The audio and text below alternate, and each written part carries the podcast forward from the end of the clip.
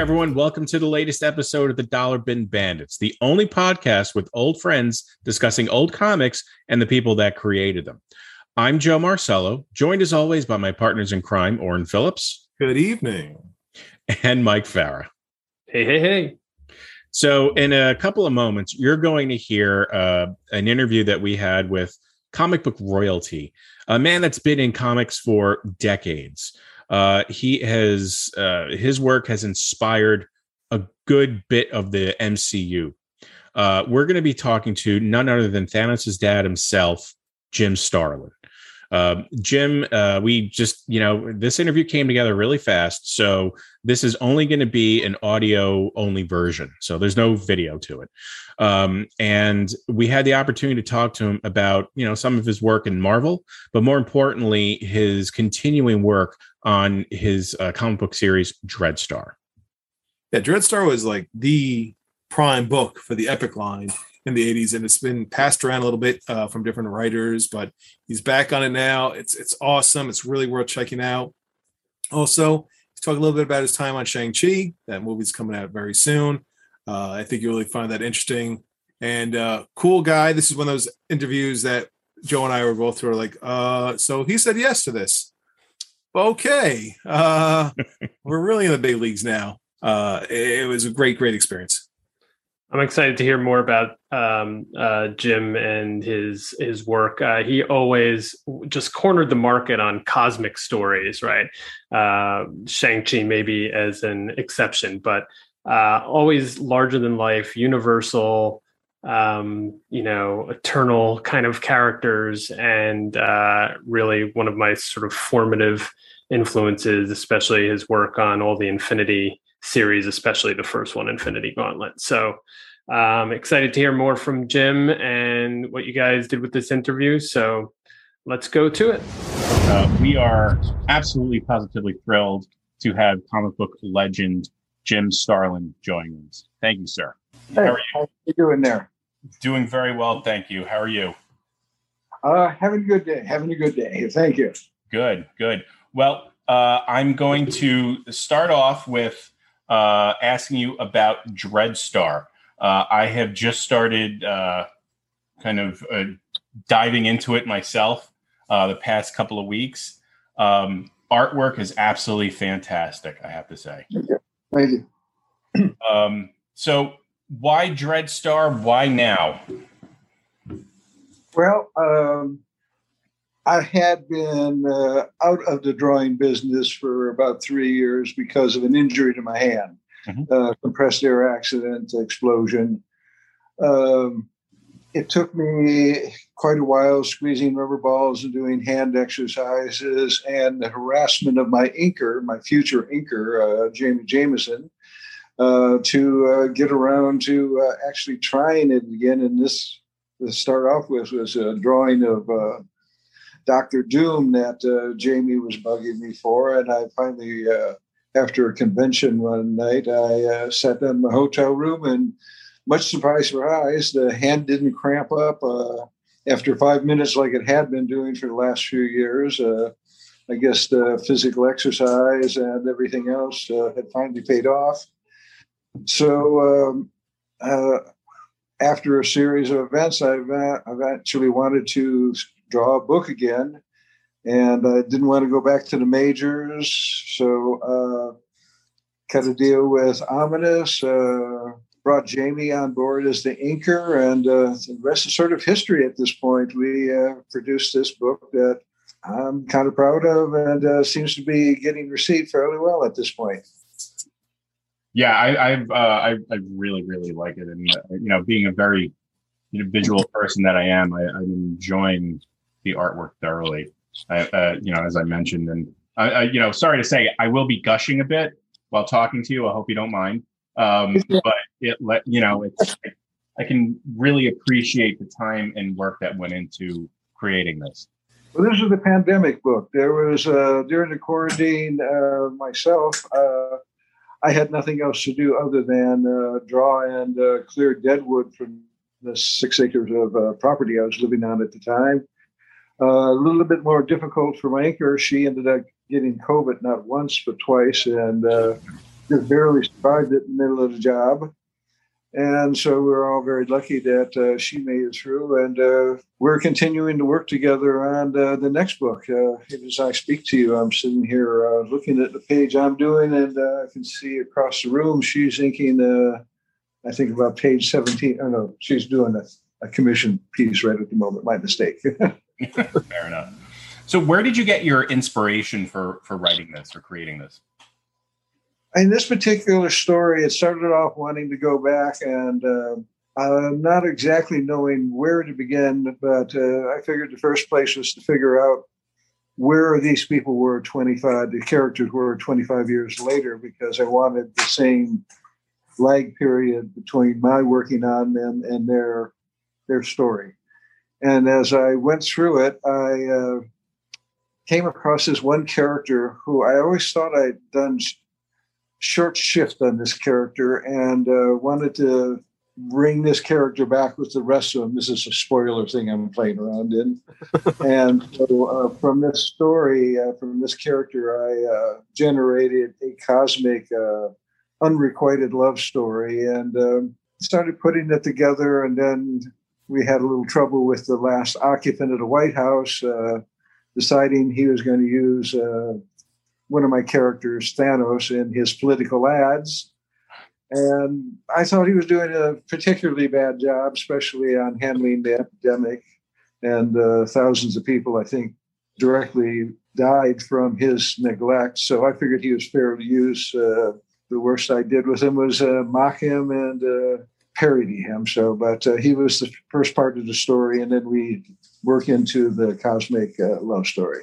I wanted to ask real quick, the beginnings of Dreadstar, you started with the Epic line.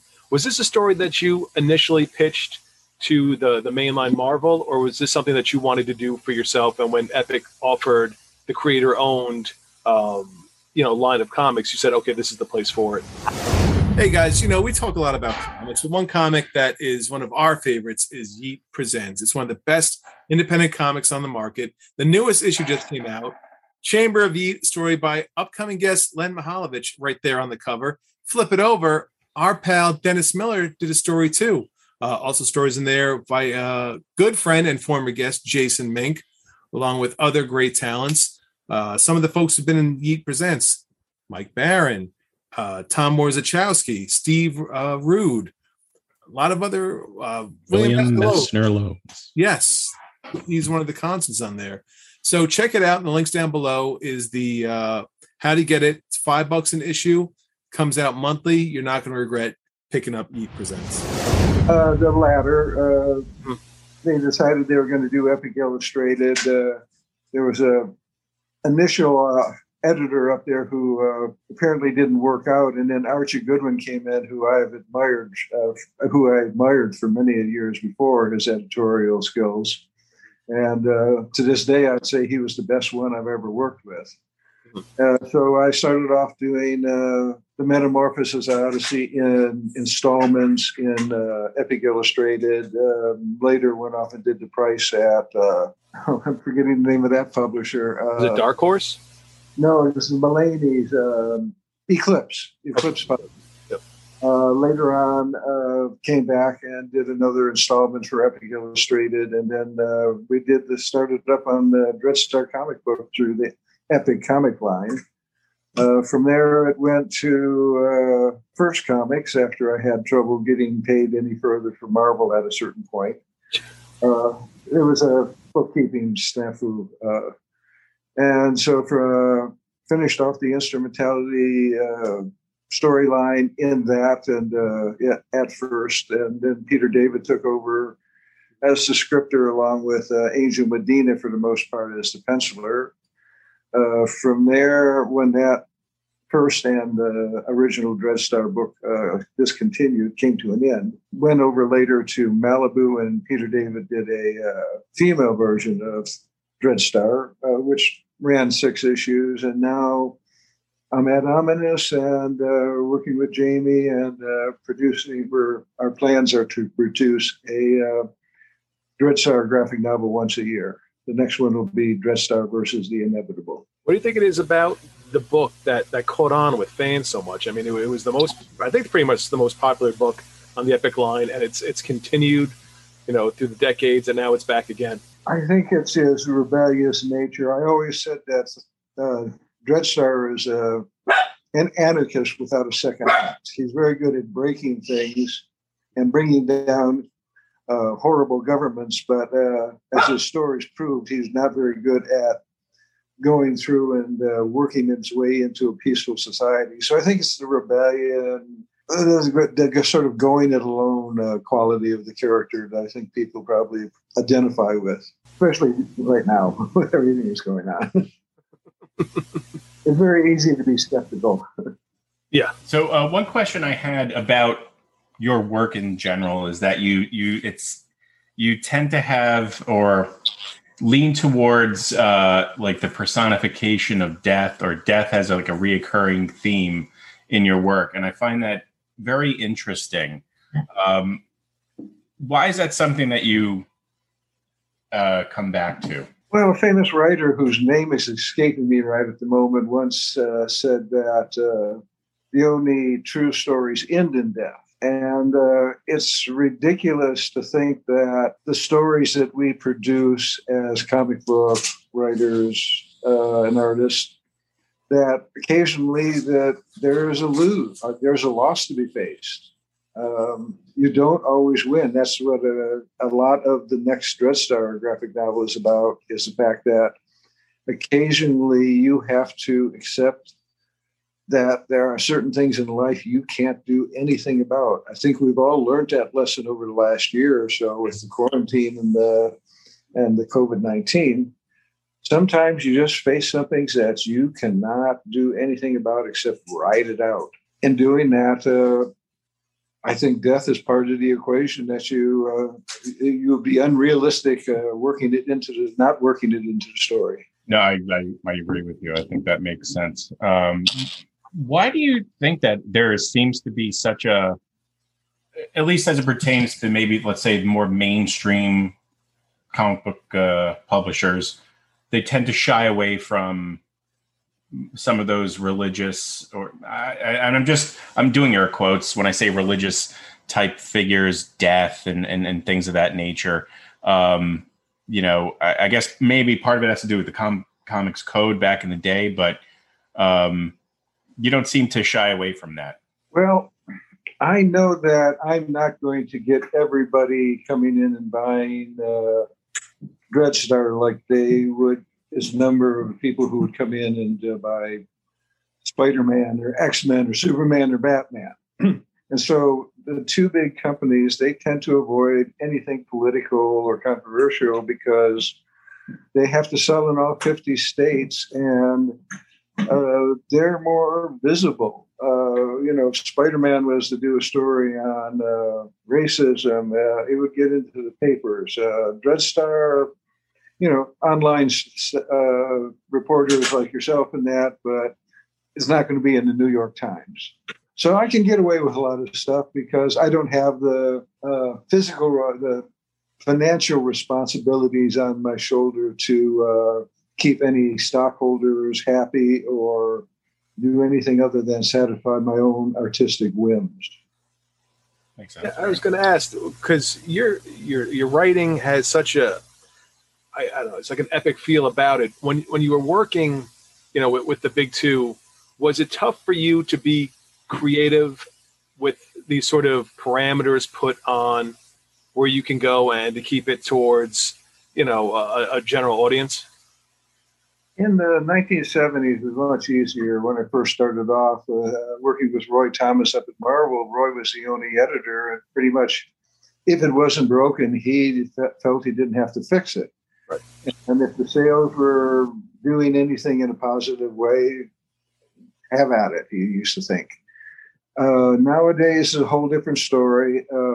I've run into editors with 6 months experience in the business who demand that I give them a tight and complete script that never be a script synopsis that is can't vary from in the least without them freaking out.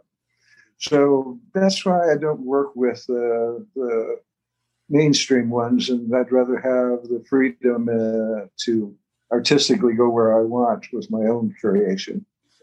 Now, when you first started, I mean, you were really right there on the front lines of that second wave coming through Marvel, but you also got to spend time with the originals. Could you talk a little about when you're first starting out, and who were some of your mentors that sort of helped push you in the direction that you went? Well, before I ever got into the business, I met Steve Ditko on a trip to New York when I was 16. Oh, wow. He invited me up to his studio, and we talked for a couple hours, and I learned quite a bit there. Later on along the lines, Frank Giacoya up at Marvel was very helpful, just teaching me the mechanics of how the comics were put together, and sort of directing me in becoming Marvel's first ad hoc art director. They'd never had one before. It's just whoever was around made art changes that Stan wanted. And this was the beginning of them expanding. So I had the job before John Vanita. And let's see, who else? I had a lot of help from folks I was just working with, Alan Weiss and Steve Englehart. I'd work up at Neil Adams' Continuity occasionally with the Krusty Bunkers. There's a lot of people I got to thank down the line, working with Al Milgram as my anchor, others, Dan Green, some beautiful work coming out of Klaus Janson, working with him. That was a pleasure. Got to thank everybody I ever worked with. I've been very lucky. I had good talent I'm working with, and I still do to this day. 100%. And I want to bring up character that you worked on, who's getting popular now. Shang-Chi is, with the film coming out. When you were working on that, because a lot of the work you did involved cosmic themes and a wider thing, and you do a character that's more Earth-based. Did you have to change anything about your style or your mindset, or was it sort of an easy transition to do that? With Shang-Chi, it was a project that Steve Englehart and I really wanted to do. It was a little bit too earthbound for me, so that's why I only stayed for the three issues. I like the space stuff. I just find it more...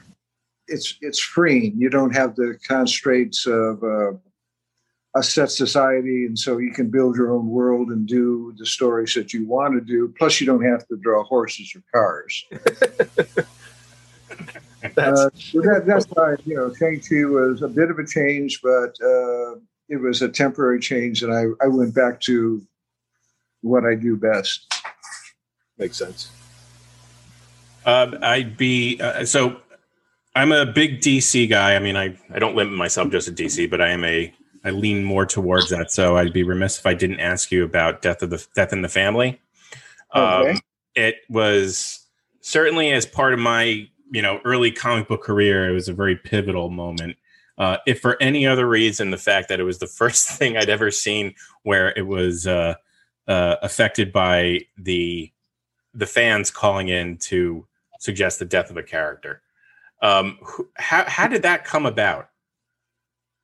Well, I was lobbying to not. Well, I didn't want to use Robin to begin with. When I was writing Batman, I found the whole idea of being dressed up in grays and blacks and bringing along a teenage sidekick who you put in primary colors went beyond child abuse. It was just out and out child endangerment. So I tried to avoid using Robin, and at one point, DC was considering using one of their characters to give him AIDS so they could do an AIDS book. And I tried to stuff the ballot box with Robin's name, but in the end, it was Jim Olsen who won. And for different reasons, they decided not to do the AIDS book at all. So, but later on, Denny O'Neil came up with he found out about the call-in thing where Marvel or DC could make 25 cents out of every 50-cent call that was made on the vote. And so they came back to getting rid of Robin, and then he contacted me. I came up with a plot synopsis, and you know, it went from there. So it's interesting from what you said before with your experience with Shang-Chi. Did DC approach you to do Batman, or was that you say to them, I'd be interested in taking a crack at this?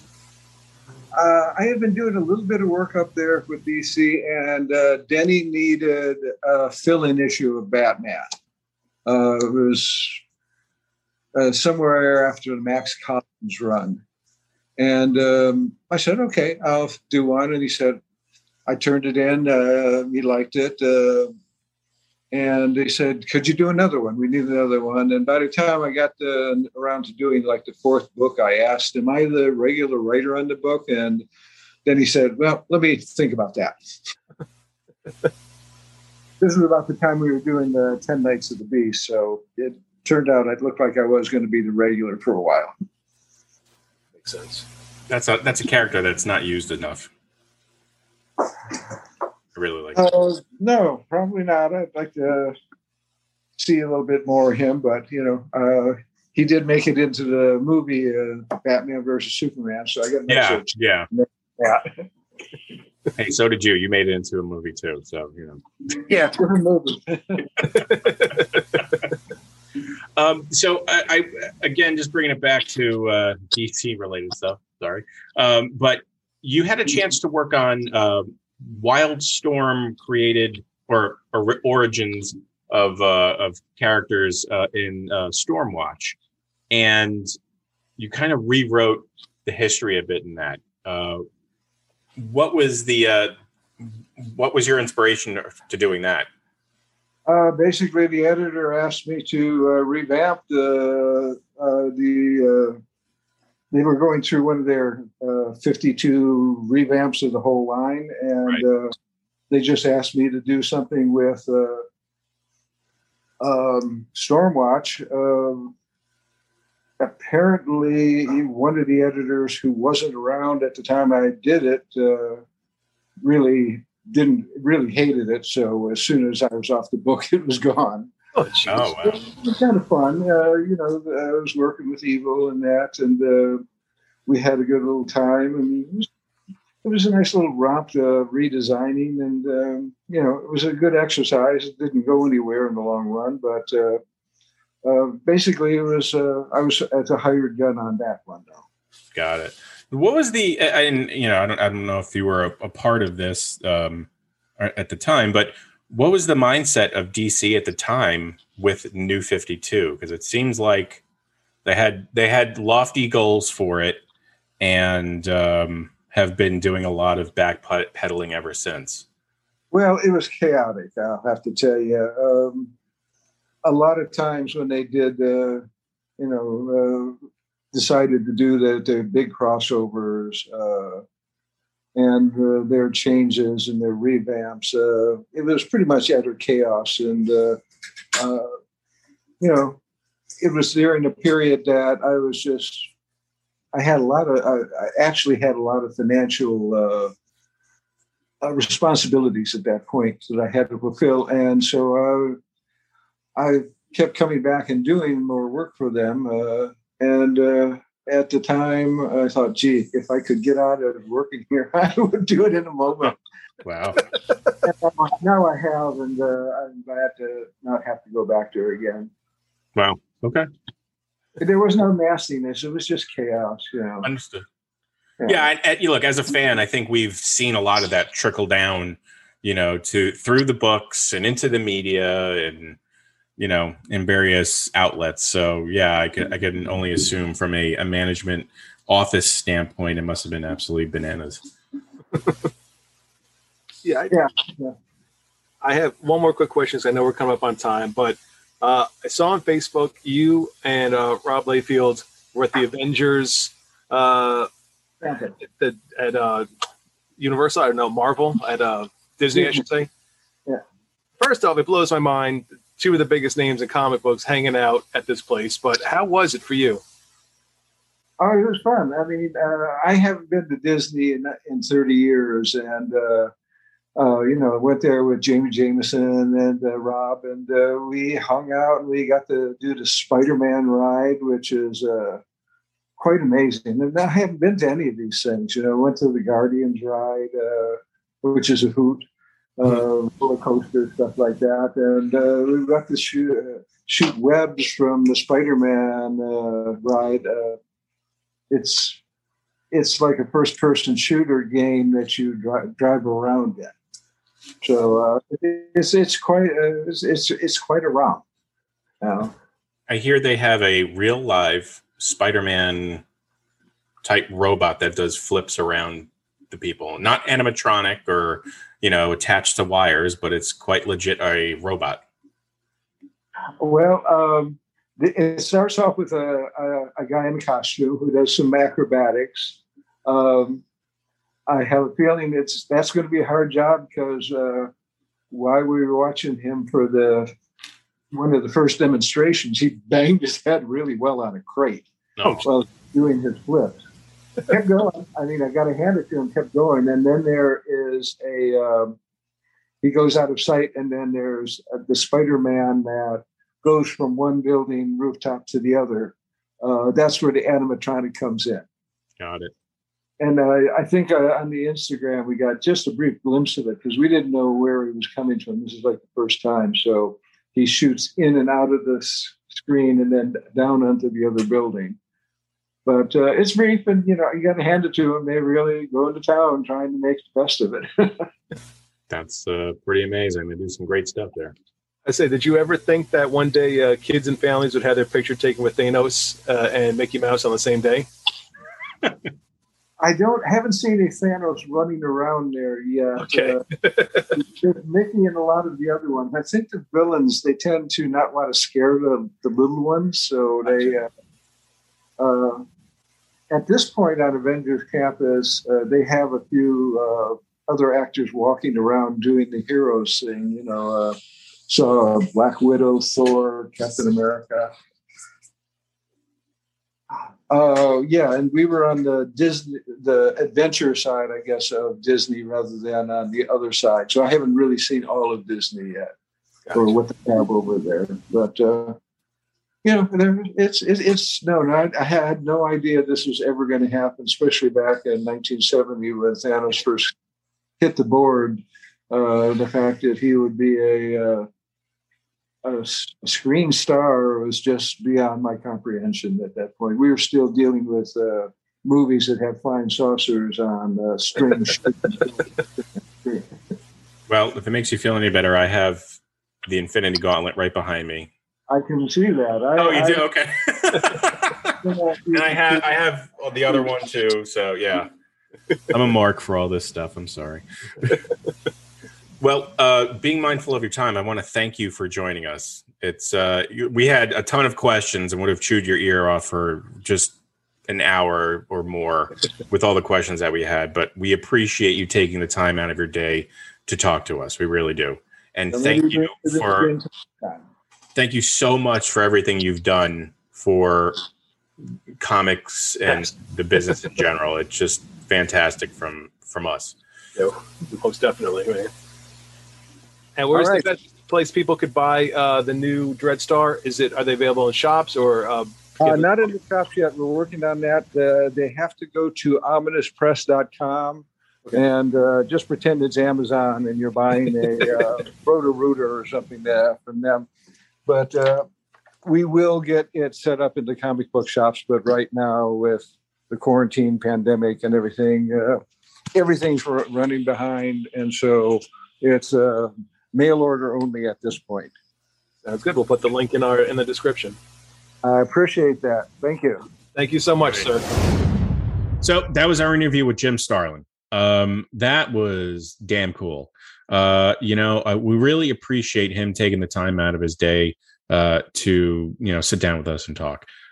Clearly, he was in the midst of actually working while he was talking to us. So we really thank you for taking the time to do that. And it was really interesting. I think something Mike mentioned in the intro that he said that he was really a lot more comfortable doing the cosmic stuff, doing the stuff that had a broader scope of things and more earthbound stories. And I think that kind of tells with his writing, but it's really what makes him so good at doing what he does. Yeah, it was certainly an enlightening interview, short and sweet. You know, we usually go on for quite a while with some of these guests, but glad to get a more concise one in there. So hope you guys enjoyed it. As you're listening to this podcast only episode, do remember that we have a YouTube channel, so you can go look for Dollar Bin Bandits on YouTube, see previous episodes that we've recorded, and we're on social, as you hopefully know by now. Find us on Facebook and Instagram at Dollar Bin Bandits. On Twitter, we are at DB Bandits. You can find us anywhere there. We're always putting up some interesting conversations, retweeting stuff, and we'd love to hear from you. So please reach out and look for more episodes coming soon. Peace. Later.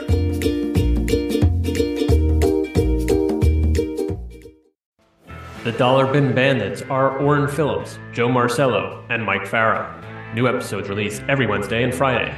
You can find us on all of the socials, at Dollar Bin Bandits on Facebook and Instagram, at DB Bandits on X. For more super nerdy discourse, join the Dollar Bin Banter group on Facebook. You can email us at dollarbinbandits@gmail.com. Please remember to rate, review, and subscribe wherever you found this episode. It's the easiest and most helpful way to grow the show. Looking for merch? Search us up on TeePublic. And if you want to support what we do, smash that support button on our website, dollarbinbandits.buzzsprout.com. Thank you to Sean McMillan for our graphics and Pat McGrath for our logo. Thank you to our friends at Tomorrow is Publishing, TWOMORROWS.com. And thank you all for listening. Until next time, Banditos.